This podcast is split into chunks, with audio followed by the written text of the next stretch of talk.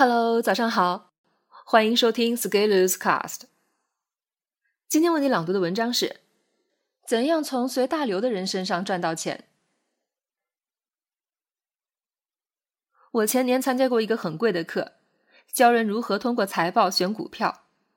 这门课给了我很大的启发，同时我也意识到，在财报方面需要补充更多的知识。仅仅上两天课，在实战中感觉仍然不够。即使在股市中赚到了钱，我也内心发虚，感觉自己是碰上了运气。于是去年我就做了一期《财报与财富》专题读书活动，带着一群小伙伴读了八本关于财报的书。读完这些书后，感到更加神清气爽，起码知道自己几斤几两了。最大的认知其实是丢掉了通过单纯的股票买卖来发家致富的梦想。我深刻的意识到，与其指望通过股票买卖赚钱，不如把这个心思放在自己更擅长的事情上，这样其实效率更高。专业的人做专业的事情，不要看证券投资就是简单的买卖操作，一个动作背后其实有很多的考量。股市总是有很多风险，而你能不能拿得住，这其实就是要看你的内心是否深厚。内力其实就是由认知决定，而认知则来自对自己的训练。拿到一张财报，小白根本无法从中得到任何信息，也看不出公司好坏；而像巴菲特这种级别的人物，却可以只通过阅读这些数字，做出数十亿美金的投资决策。小白做决策只有情绪的冲动，而高手却有一套理智的分析系统，综合评判。而且更要命的是，小白无法轻松快速的建立这样一套分析系统。前面说我上的那个很贵的财报课做的挺成功，每一期都有很多学生听课。毕竟在那么短的时间内，大致搞清三张表的概念，也算是很有成就的事情。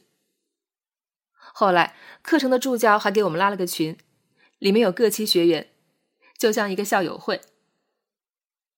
昨天就在校友会的群里，有一位第二期的学员突然发言：“现在还没入场 A 股，各位群友有什么推荐吗？”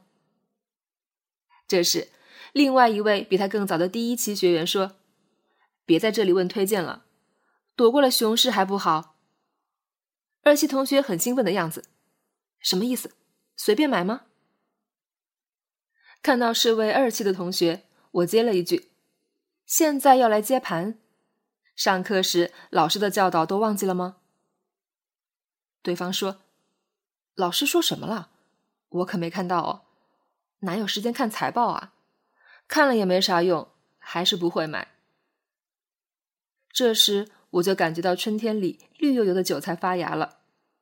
我说：“又不想花时间，又要赚大钱，就是找骗嘛。”有同学附和。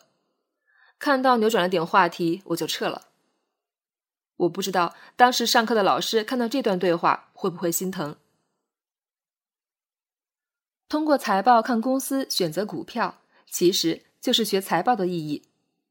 老师还给我们讲了价值投资的理念，并且大量引用了巴菲特的观点。也正因为此，才有我之后阅读《滚雪球》以及财报读书专题。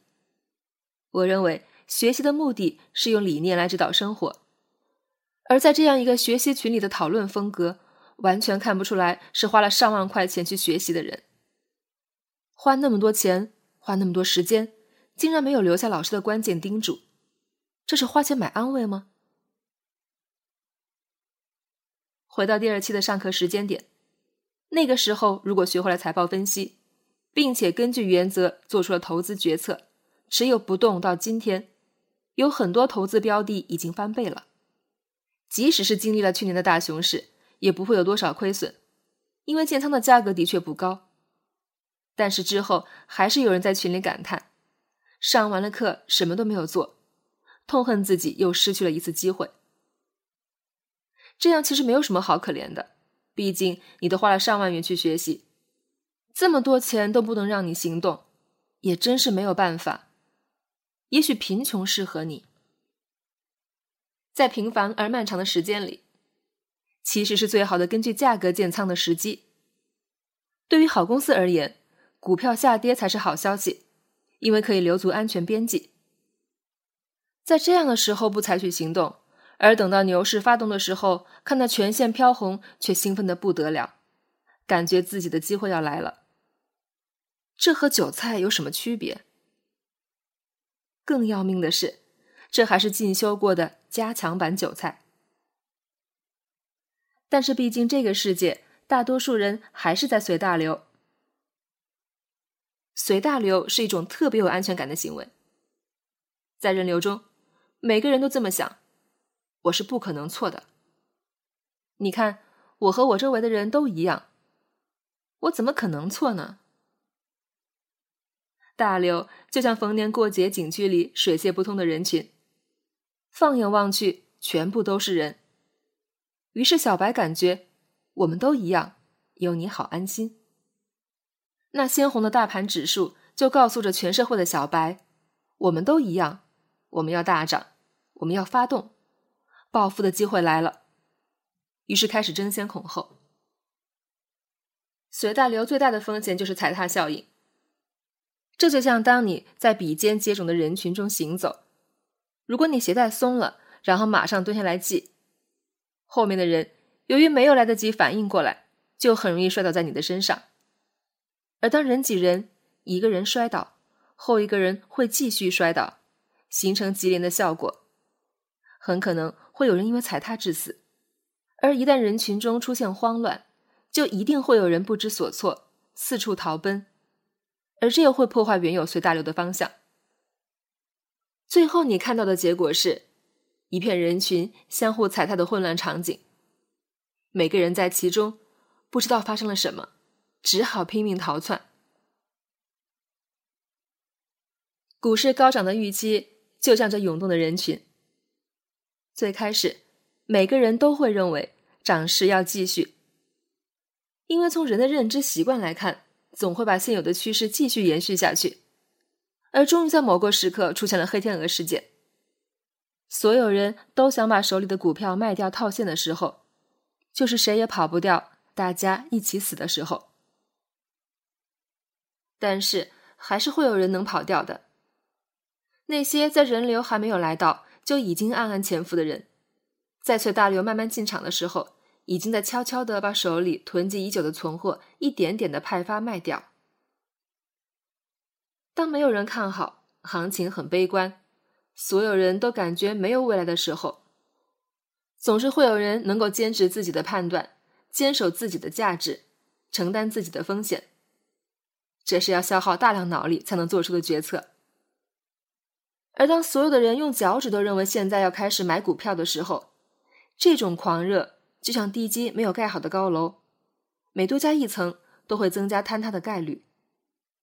只不过你不太可能知道会是什么时候掉下最后一根稻草。但是等你看到大楼已经在吊砖的时候，你已经来不及下楼了。恭喜你，这个时候你成为了套牢的价值投资者。所以你看，要赚随大流的人的钱，从原理上看挺容易的。有的人说，核心就是反向操作，但是现在问题来了，随大流的人也知道反向操作。当所有人都在反向操作的时候，反向操作就是新的随大流。所以核心根本就不在反向，而在于你要知道那些随大流的人在想什么，然后你动作比随大流的人略微快半步就可以了。但是这半步却要费心你无穷多的脑力，才能看上去是浑然天成的。当然，这个世界随大流的人是大多数，这就意味着，如果你想赚大钱，你就必须从随大流的人身上掏出钱来。当你成功做到以后，大多数人也会随大流把钱送上门来。赚钱本质不是关于钱，而是关于。对大流的研究与实践。本文发表于二零一九年三月五日，公众号持续力。如果你喜欢这篇文章，欢迎搜索关注我们的公众号，也可以添加作者微信 a skillers 一起交流。咱们明天见。